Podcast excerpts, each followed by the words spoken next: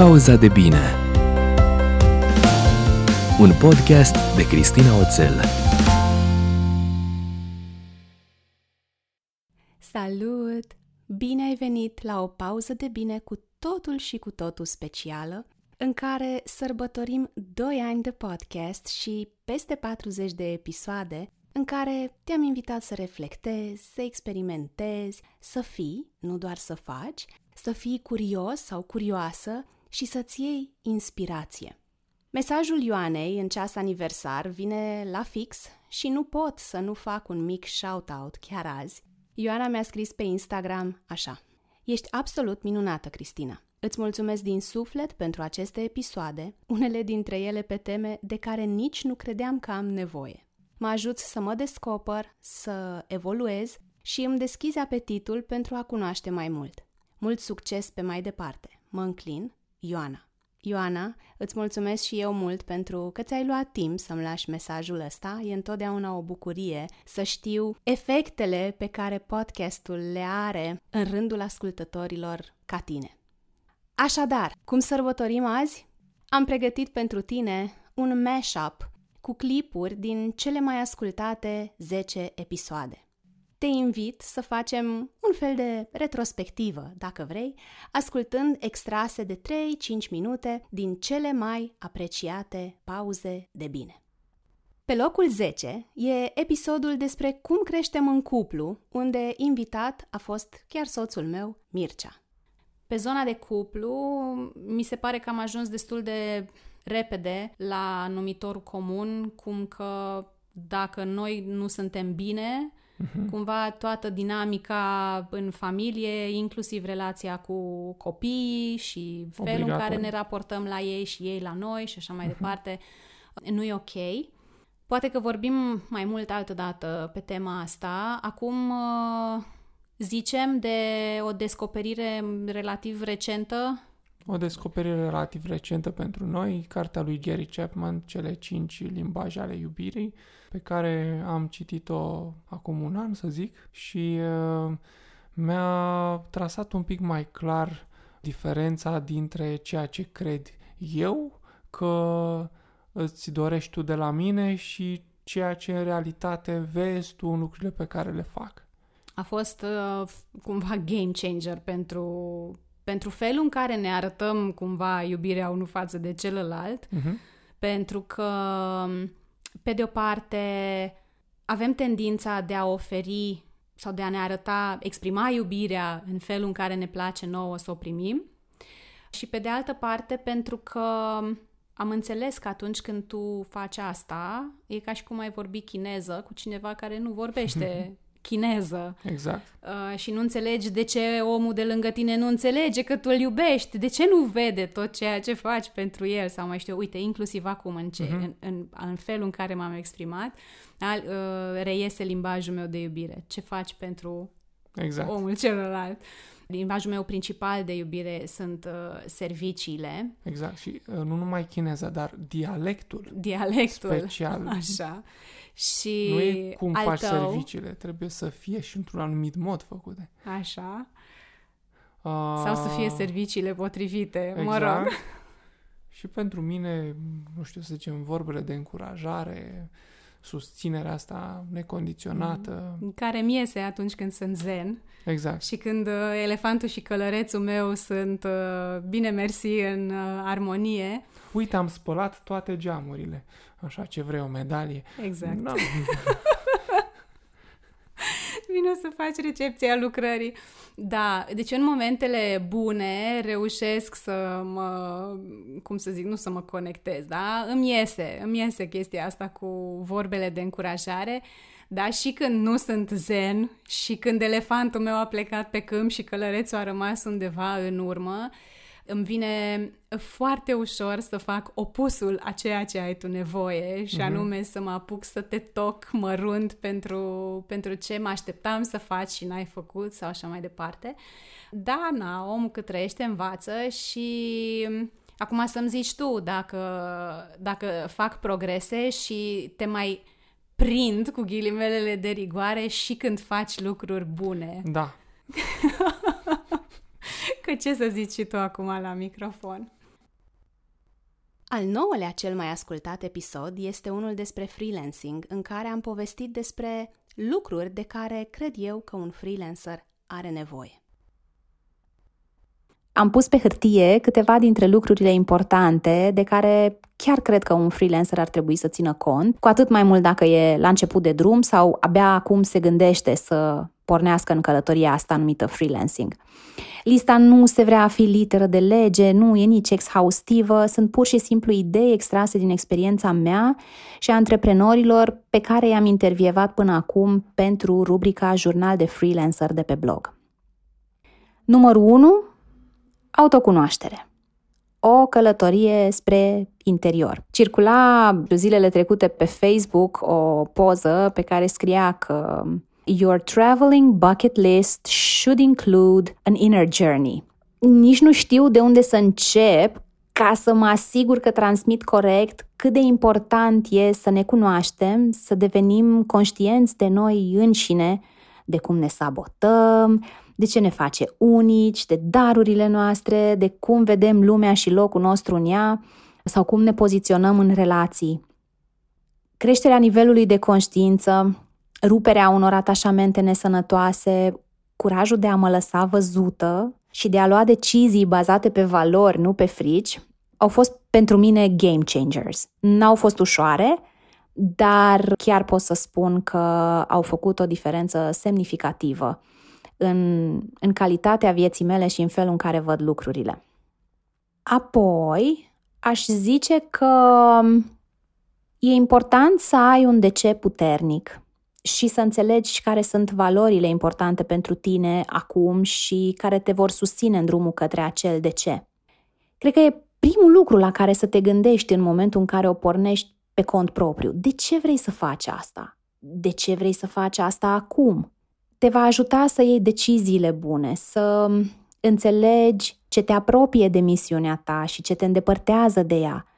Și dacă de ce e clar, atunci partea de cum și ce anume e de făcut pe modelul Golden Circle al lui Simon Sinek, devin și ele clare. În momentul în care am înțeles că numitorul comun în tot ceea ce fac e conștientizarea de sine, mi-a fost mult mai ușor să decid ce proiecte noi să pun pe picioare și mai ales ce anume din proiectele anterioare vreau să mai duc mai departe și la ce renunț.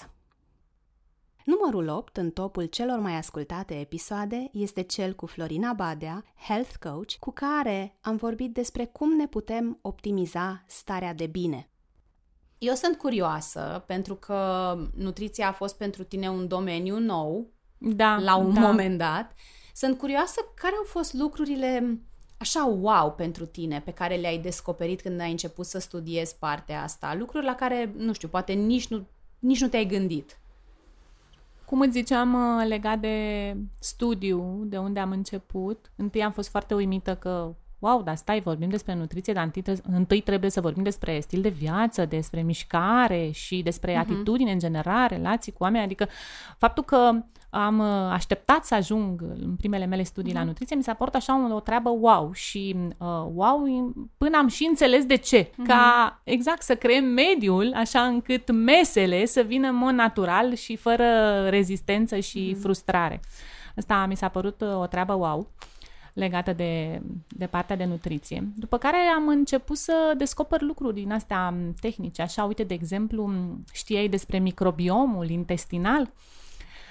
A fost un timp când nu știam, exact. între timp m-am îmbogățit cu niște prieteni specialiști, așa cum exact, ești tu, da? cum mai sunt și, și alte persoane, pe la colegele am mele. să citesc și să devin interesată, că până n-am fost interesată de domeniul ăsta, cum să zic, nici nu le treceau pe așa, pe sub radar. Uh, un subiect așa fascinant despre mm-hmm. uh, acele, acele echilibru din burtica noastră, mm-hmm. dintre bacteriile bune și bacteriile mm-hmm. mai mhm. puțin bune și cum se leagă toată sănătatea noastră, mare parte din ea, de ce se întâmplă în intestinele noastre.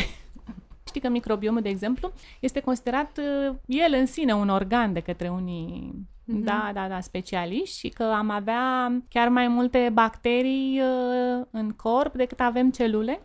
și că um, există o legătură strânsă între ce se petrece în burtica noastră acolo și uh, cum ne simțim noi în general. De ce? Pentru această autostradă care e dus întors între uh-huh. creier și uh, flora intestinală. Și ce înseamnă acest lucru? Pe scurt, ce mâncăm, de fapt, ne influențează starea de spirit, da. cum ne simțim, cum... Um, Energia. Exact, cât de energii suntem, capacitatea de concentrare, de claritatea mentală. Ideea da, asta de a da. continua să mergi până uh-huh. îți rezolvi ce ai de, de rezolvat, da, să da, nu te da. dai bătut. Da, energia, atitudine, mi se pare că contează atât de mult contează foarte mult, dar și e influențată și de uh, echilibru de acolo, din flora mhm. intestinală, uh-huh. e influențat și de uh, mișcarea pe care o facem, că vorbim, uh-huh. apropo de uh-huh. interdependența dintre toate da. conceptele astea, așa, la nivel teoretic, dar și la nivel practic, că tot am vorbit uh-huh. despre ele până acum. Deci bacteriile bune iubesc mișcarea, ceea ce gândește-te pentru noi, oamenii cu activitate de birou, este un must, apropo de ce vorbeam, să ne da. propunem să ne mișcăm și să ne propunem să mâncăm anumite lucruri și să evităm, că tot vorbeam de uh-huh. zahăr, uh-huh cât de mult putem zaharurile și uh, carbohidrații concentrați, procesați și, în general, alimentele ambalate. Să încercăm mm-hmm. să nu mai considerăm că gătitul e ceva de suet, care nu mm-hmm. e sub demnitatea noastră. Mm-hmm. Știi că eu, la început, acum mulți ani, uh, așa credeam că eu sunt uh, mult prea tânără și ocupată și deșteaptă și am eu alte preocupări încât să stau să-mi petrec timpul pe la bucătărie și mâncam tot felul de lucruri care nu neapărat uh, mă făceau să mă simt bine. Ai observat după mese din alea copioase, care se mănâncă mult și cu desert și cu trei feluri de mâncare, mm-hmm. cum, cum pici pe spătarul scaunului. Așa pe exact. Scaun și nu mai ai chef, parcă nu-ți vine nici să te mai ridici de acolo. Exact, da. De flora așa. noastră intestinală ține și imunitatea noastră, da. Mm-hmm. Și, și chiar fericirea noastră. De, a, chimie. Exact, Totul multă chimie. chimie. Totul, da. Pe locul 7 e pauza de bine luată cu psihoterapeutul Laura Dima, cu care am vorbit o mulțime despre creier, despre conștient, inconștient, despre convingeri limitative. Și este primul episod care a spart bariera de o mie de ascultări. Din perspectiva ta, cum crezi că putem noi să devenim mai conștienți cum știm că nu ne e bine într-o anumită arie? La ce să fim atenți? Care sunt semnalele? De obicei, când nu ne e bine într-o anumită arie, apare un disconfort. Apar niște emoții neplăcute, apare o stare care mă macină și este ceva acolo care uh, pare a fi în neregulă. Acum, ideea e ce facem cu acest disconfort, pentru că îl putem ignora. Uh, La ne asta pu- ne pricepem da, foarte bine. Da. Ne putem distrage atenția cu altceva, ne putem duce în tot felul de dependențe, de muncă, de shopping, de mâncare, de alcool, da? sau ne putem uita la el. Doar că procesul nu e foarte, uh, nu e foarte simplu și nu e foarte ușor, pentru că presupune, nu a deveni mai conștient, presupune a ne uita în interiorul nostru și acolo putem să găsim și lucruri mai dureroase și care ne dau acea senzație de disconfort și pentru că oamenii caută, caută plăcerea mai degrabă decât suferința, ne putem retrage și pot apărea uh, tot felul de rezistențe. Așa că oamenii de obicei devin mai conștienți când se confruntă cu situații foarte dificile în viață. Da? Fie că au probleme de sănătate, că au probleme în relații, că li se întâmplă ceva care le afectează viața atât de tare, încât spun, ok, nu se mai poate așa, trebuie să mă uit să văd ce e acolo.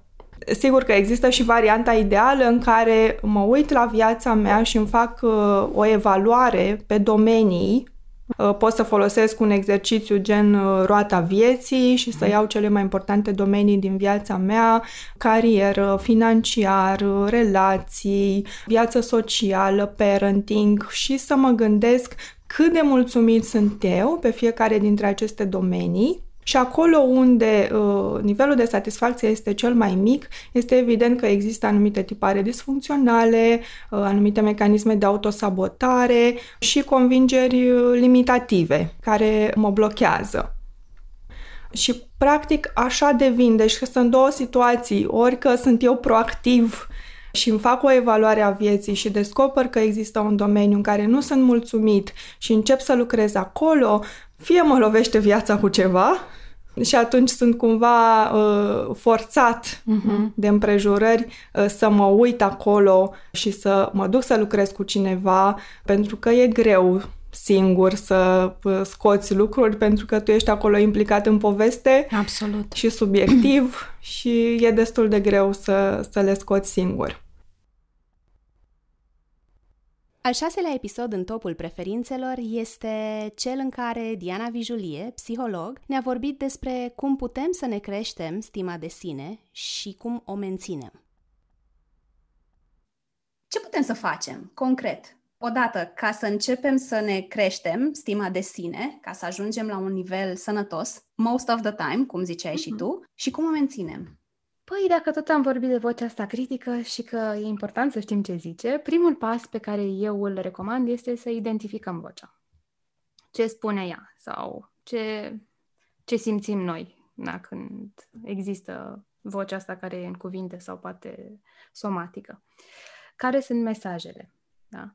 Ea a apărut acolo cu un rol protector. Întotdeauna vocea asta a avut un rol protector, acela de a ne ajuta să funcționăm în lume, de a da un sens experiențelor noastre, că ziceam că s-a format în copilărie. Și părinții noștri care poate au fost critici, tot cu bune intenții au fost. Așa au știut ei să ne susțină, să ne îndrume, să ne ajute. Da. Nu au știut altfel, nu au putut. E um, cum să zic, nu este o scuză, da, nu mutăm focusul pe ei pentru că se face da. multă terapie în care eu întreb, ok, și cum te-ai simțit tu sau cum crezi că te-ai simțit tu și mi a, da, da, mama se simțea rău și de-aia a făcut așa, ok, procesul ei, fine. Faptul că ea n-a avut sprijin, n-a putut mai bine, dar nu înseamnă că tu n-ai voie să fii furioasă pe ce s-a întâmplat, să fii furioasă pe ea sau... Da, deci nu vine ca o scuză.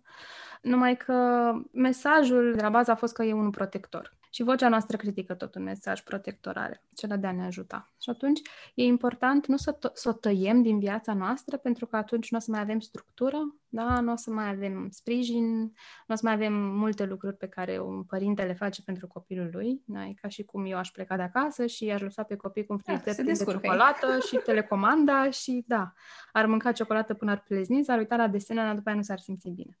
Da. Deci e important ca părintele interior să rămână, și să schimbăm criticul ăsta, să-l facem mai blând. Și atunci, când aud că vocea îmi zice, bah, proastă ești, ai ratat dreapta, da? eu să-mi conștientizez care e mesajul. Ok, părintele meu interior este speriat că, sunt, că sunt în întârziere.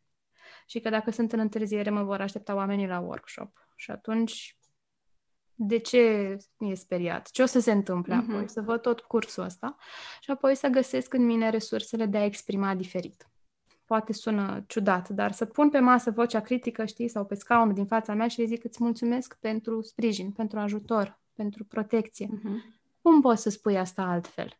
Din nou, și ăsta e un proces lung, pentru că primul pas este să identific ce spune da. și al doilea pas este să-mi arăt, să arăt și vocii critice blândețe. E tot a mea, uh-huh. sunt tot eu acolo, nu e altcineva. Da? Blândețe, iubire, Îți mulțumesc că m-ai protejat. Uh-huh. A fost un mecanism de apărare foarte bun. Uite, am ajuns la 35 de ani o persoană funcțională, cu o familie fericită, da? Și asta a fost și parțial din cu ajutorul vocii critice. Acum nu mai am nevoie. Despre asta e vorba. Mm-hmm. Acum nu mai am nevoie de mesajele astea așa. Acum știu că se poate altfel. Hai să vedem cum se face. Mm-hmm. Uh, câteodată ajută scrisul, cum spui tu. Da? Pe unele persoane le ajută să și le grupeze, să și le structureze. Dacă au o, o structură internă mai concentrată pe gândire, atunci nu știu, o coloană cu ce zice vocea, o altă coloană cu ce ar putea altceva să zică mesajul și așa mai departe. Pentru persoanele care sunt mai mult concentrate pe partea emoțională, focusul îl duc către, ok, și ce simți tu în corpul tău atunci și cum te simți.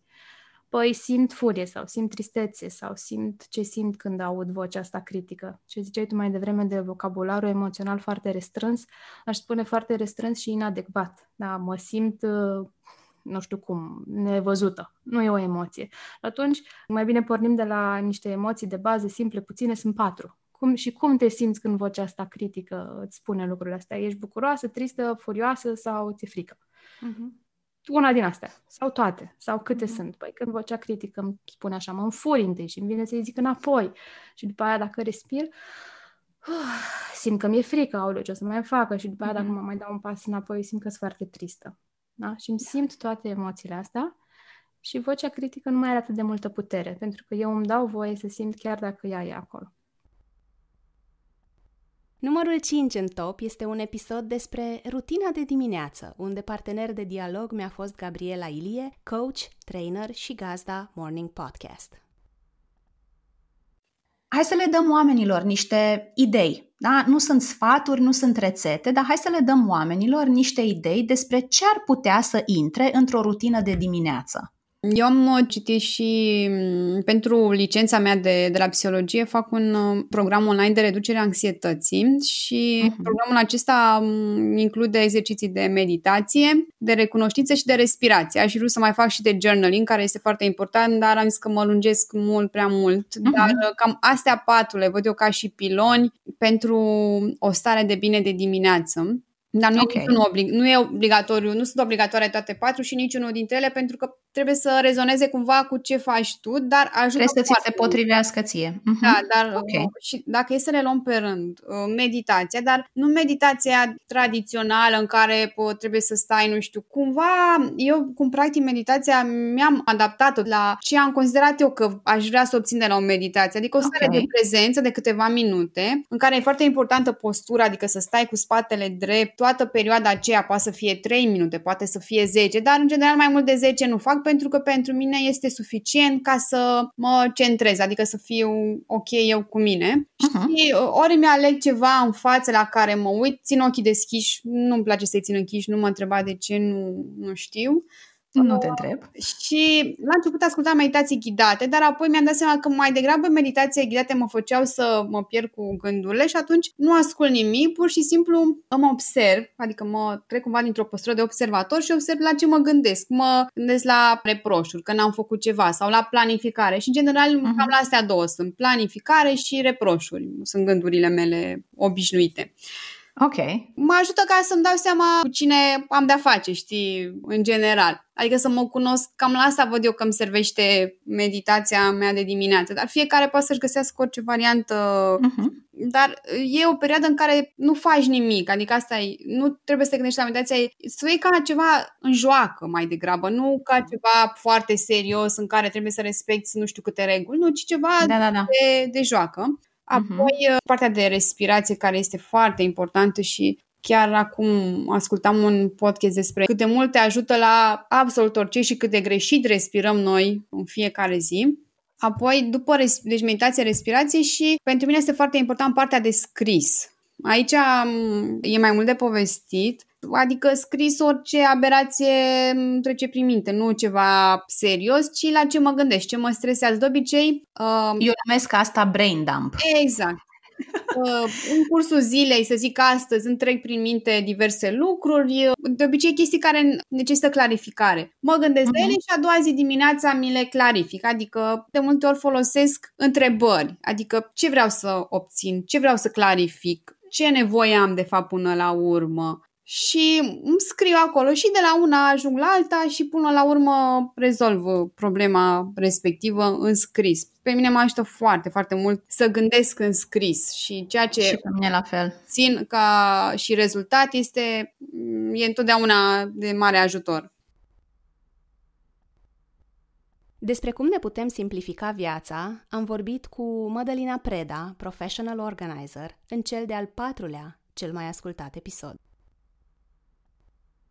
Mă gândeam că și atunci când mai vorbesc despre provocări care țin de gestionarea timpului cu anumiți clienți, există, nu știu, dorința asta de a face cât mai multe, de a îngrămădi cât mai multe lucruri la nivel de zi. Mi se pare că dacă extrapolăm, se potrivește și pe zona de organizare. Îmi trebuie și aia, îmi trebuie și aia, îmi trebuie și aia și la un moment dat zici că avem casele ca niște de barale. Eu am avut senzația asta la un moment dat în pandemie, că o să-mi cadă toate lucrurile în cap și mă întreb cum crezi tu că am putea sau ce ar trebui să facem înainte să ne apucăm de planificat și de organizat ca să înțelegem, nu știu, ce e esențial pentru noi, să simplificăm un pic volumul ăsta de lucruri de făcut și lucruri de avut, if it makes sense. Yeah, it makes lots of sense și se Vezi, tu se unește cu ceva ce știu că faci și tu și fac și eu. Noi amândouă vorbim despre importanța setării de obiective. Mhm.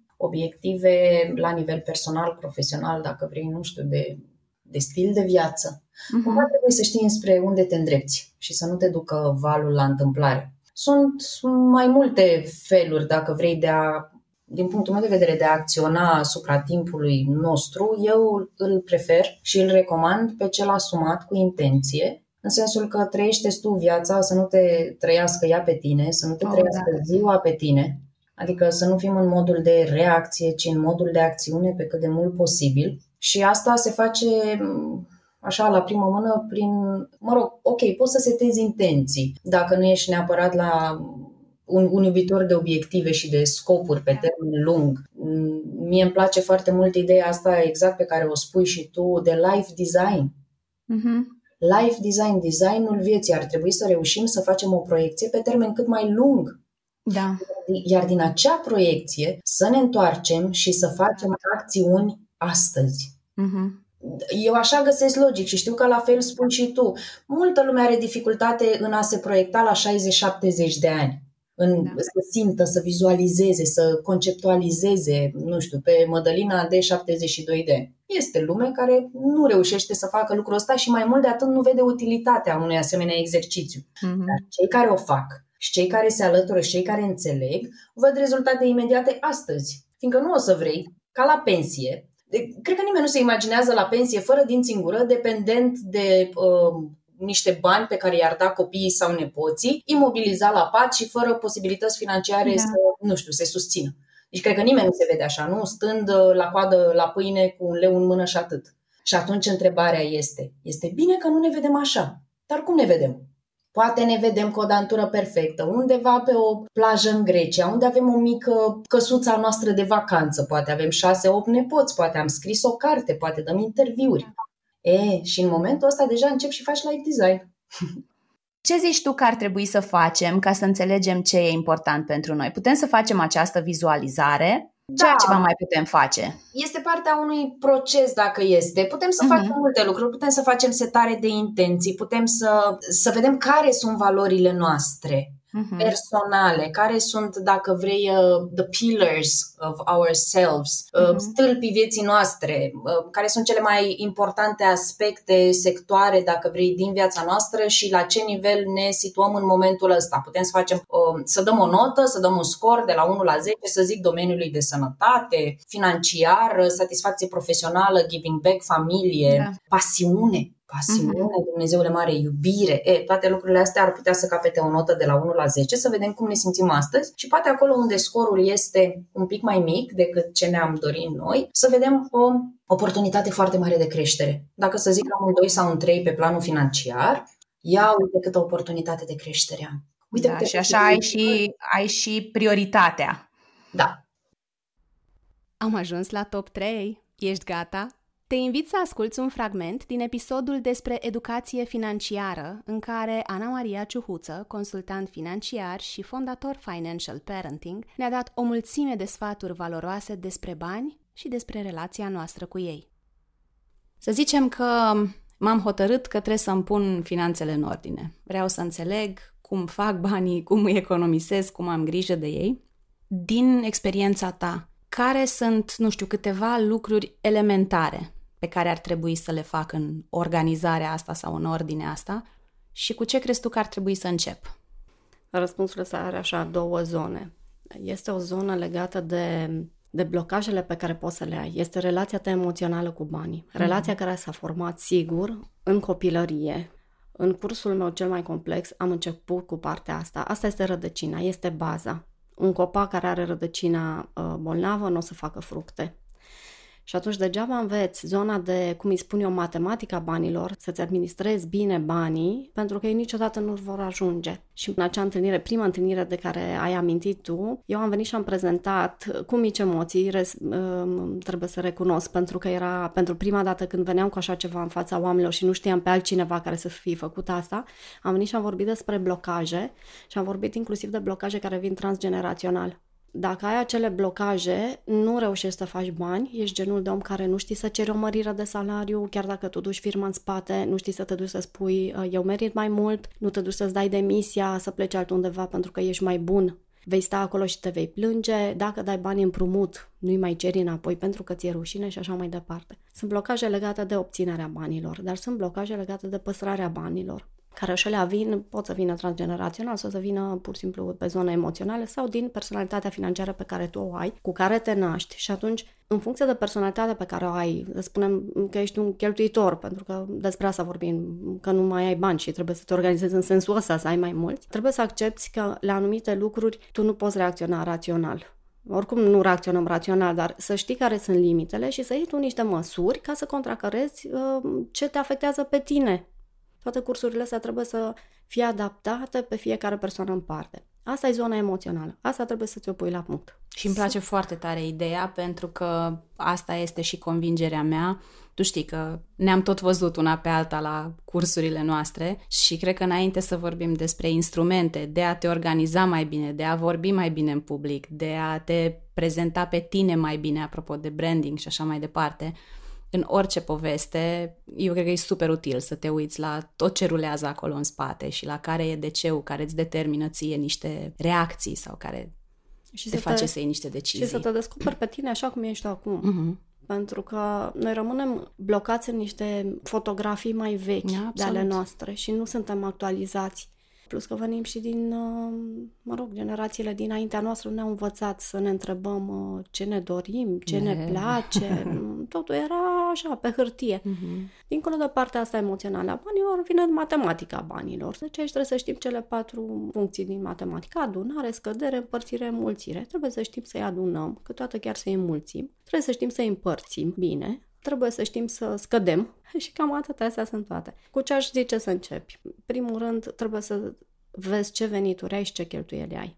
Scopul este ca veniturile să fie mai mari decât cheltuielile. Asta înseamnă să-ți ții tu o listă cu tot ce intră și tot ce iese, astfel încât să-ți dai seama cam în ce ape te scalzi.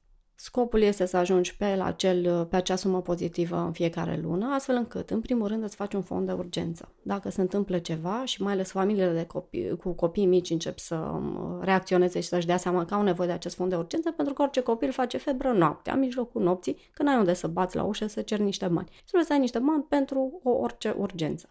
Uh, s-a întâmplat ceva, ești mult mai calm, da, domnule, s-a întâmplat, se mai, uh, mi-am julit mașina, s-a întâmplat ceva, da? Am bani, mă duc, repar subiectul, nu stau să nu dorm două săptămâni. Separat de asta, am nevoie de un fond de siguranță care ar trebui să acopere un șase luni de viață ai familiei, okay. pentru că poți să-ți pierzi jobul. Statistic, am în șase luni găsești un loc de muncă ca să nu te arunci cu capul înainte și să fie pe măsura ta. Sau intervine o problemă medicală. De multe ori, dacă unul dintre cei doi se îmbolnăvește, celălalt trebuie să aibă grijă ori de casă, ori de copil, adică este așa un efect de domino. Nu doar că nu mai primești bani, dar banii cu tratamentele medicale și cu tot ce apare uh, destabilizează toată situația familiei pe perioadă lungă de timp. Așa că trebuie să avem și acei bani puși deoparte. După care începem să ne uităm la datorii. Începem cu datoriile nesănătoase, creditele de consum, care au niște dobânzi foarte mari, cardurile okay. de credit, care mm-hmm. sunt enorme, după care punem bani deoparte, facem economii. Pentru asta trebuie să ne stabilim noi niște obiective. Noi de ce facem economii? Ce e important pentru noi ca familie? Să avem uh, 5 vacanțe pe an, să scoatem copiii în lume, să vadă lumea, sau uh, vrem să avem o casă frumoasă pentru că noi stăm mult acasă și trebuie să fie bine organizată. Asta depinde de fiecare familie în parte. Și ca să ajungem la independență financiară sau măcar să ne gândim la o bătrânețe liniștită, este partea de investiții. Fără investiții, doar din venituri active, adică doar din venituri din, de la un loc de muncă, uh, vom trage ca robii toată viața. La un mm-hmm. moment dat nu o să mai avem forța, oricâtă voință ne avem. Și atunci trebuie să ne gândim de acum, când suntem în forță, să punem ceva deoparte pentru atunci. Locul 2 a fost o surpriză pentru mine, pentru că e vorba despre episodul cu numărul 1, pentru care ascultările în ultimele luni au crescut neașteptat. Pentru mine, cel puțin, dezvoltarea personală nu e despre a te repara. În sensul că eu chiar nu cred că trebuie să fii defect sau să te consideri defect ca să te ocupi de creșterea ta. Cred că trebuie să fii conștient. Atât. Oricine lucrează la a fi mai bun azi decât a fost ieri, investește practic în dezvoltarea lui. Părerea mea. De unde stau eu, văd lucrurile așa. Când tu ești mai bun cu fiecare zi care trece, poți face mai mult bine. Din punctul meu de vedere, conștientizarea de sine, autocunoașterea, e poate cel mai mișto cadou pe care ni-l putem face, cel mai valoros. Doar așa putem să ieșim de pe pilot automat în era asta a super vitezei în care tot bifăm, bifăm, bifăm, bifăm, să înțelegem felurile în care ne sabotăm, să lucrăm cu fricile proprii ca să putem apoi trăi aliniat sau în, co- în congruență cu valorile noastre și să descoperim darul ăla cu care am venit pe lume, pentru că eu sunt convinsă că fiecare ne-am născut cu un dar special și de a căuta metode, modalități de a-l împărți celor care au mai mare nevoie de el. Again, fiecare e liber să aleagă ce metode îi se potrivesc, să le combine în orice fel. Poate fi uh, citit, poate fi coaching, terapie, mentoring, participarea la workshop-uri și conferințe, ascultarea de podcasturi, poate fi lucru în echipă, voluntariat, schimbarea jobului sau, de ce nu, schimbarea carierei cu totul. Dar cred că pot fi și lucruri surprinzător de simple.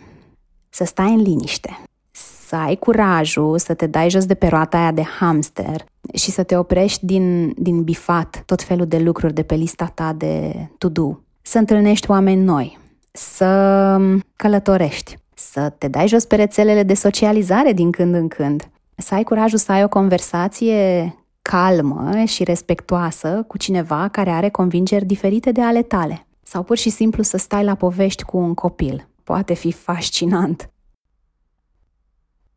Pe locul 1, poate deloc surprinzător, este pauza de bine luată cu Paul Olteanu, pe care îl știi probabil din podcastul Mind Architect.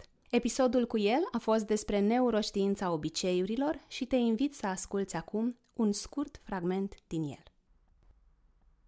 Chiar vreau să te întreb ce părere ai tu despre uh, câte zile ne trebuie nouă ca Oh, să Băi, ne întrebare stabilim un obicei. Îți zic și maxim eu îmi după place. aia, dar vreau să spui tu primul. Uh, eu o să...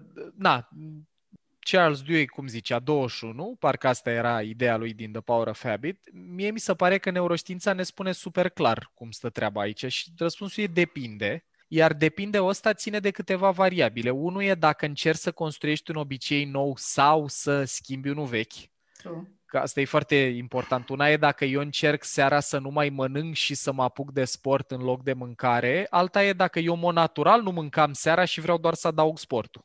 Asta e altă discuție. Deci cu cât încerc să schimb ceva ce e mai adânc în rădăcina, cu atât durează mai mult. Doi, complexitatea e super importantă și aici răspunsul e evident. La școala de șofer n-ai nevoie de 21 de zile să înveți să pleci de pe loc, chiar dacă ai, e mai bine să nu conduci. Adică la chestia asta atât de simplă, cum e stâng-drept, ambreiaj, accelerație, probabil după, nu știu, două, trei ore de condus, deci vorbim de două, trei zile, deja încep să apară niște reflexe. Și Da. după aia astea se perfecționează până când poți să faci cu totul altceva în timpul ăla. Deci, complic- cât de complicat sau cât de adânc era obiceiul anterior e numărul 1, cât de complicat e ăsta nou e numărul 2 și după aia e cât de mult repeți. Pentru că dacă, aici vorbim, uite, mie mi-a plăcut mult o carte, nu mai știu să dau tot, Mark, nu Marcus Buckingham, cartea se cheamă Bounce și subtitlul e ceva What Federer, Beckham, Mozart and nu știu cine have to teach us about success. E tot o carte cumva despre obiceiuri în care autorul al cărui nume mie îmi scapă acum spune ideea asta că mulți oameni pe care noi am perceput drept geniali, sclipire de geniu, talent uh, strălucit, Beckham cu loviturile libere, uh, Mozart care compunea sinfonii la 14 ani, dacă te uiți la biografia lor, vezi că de fapt oamenii ăștia au repetat extrem de mult pași simpli, adică multe ore la vioară, că tatăl lui Mozart era profesor, nu era foarte competent el ca muzician, dar era un profesor bun. Și a pus vioara în mână de când avea trei ani. Beckham lov- în Hyde Park sau nu știu unde mergea, trăgea la poartă sute de mingi pe zi. Agassi lovea o mie de mingi pe zi, îl lua taică de la școală și lovea o mie de mingi pe zi. Și logica din spate era asta, că performanța excepțională e dată de pași ăștia mici. Iar la Neuroscience Academy, care e o școală pe care o și recomand foarte fain, am făcut-o în Australia online, e un curs din ăsta online, Seara McKay, autoarea, uh, care e un neurocercetător australian, zicea ceva de felul ăsta, că la astea simple e nevoie de câteva zeci de zile, bănuiesc că nu era despre plecat de pe loc cu mașina, până la 250 și nu știu câte zile, ceva de felul ăsta, de repetiție zilnică, că la obiceiuri asta e esențial să înțeleagă cei care ne privesc. Dragilor, repetiția bate intensitatea. Dacă scap zile, scade semnificativ impactul procesului eluia de automatizare. Structurile subcorticale automatizează în funcție de frecvență, nu de intensitate. Și atunci cam asta ar fi, între 21, ca să credităm ce spune exact. și Keynes și până la 200 și ceva în funcție de complexitate și de cât de puternic înrădăcinat e obiceiul ăla pe care vrem să-l uh, anulăm sau să-l mm-hmm. facem să dispară. Sper că ideea acestui mashup ți-a plăcut și că ți-a adus remindere valoroase. Pentru mine a fost o experiență interesantă, pe de o parte pentru că am avut ocazia să reascult toate aceste episoade, iar pe de altă parte pentru că îmi dau seama ce fain a evoluat podcastul de la primele episoade înregistrate cu telefonul, nu doar ca și calitate a înregistrării, cât și ca profunzime și calitate a conversațiilor. Îți mulțumesc că ai ascultat acest episod special. Îți mulțumesc pentru toate zecile sau sutele de minute pe care le-ai petrecut ascultând podcastul Pauza de Bine până acum și sper să-mi rămâi alături și în continuare. Dacă vrei să dai share în social media la episodul tău preferat, eu m-aș bucura să aflu care este. Și până data viitoare, cum îmi place să închei, îți doresc să-ți fie bine. Pauza de Bine Un podcast de Cristina Oțel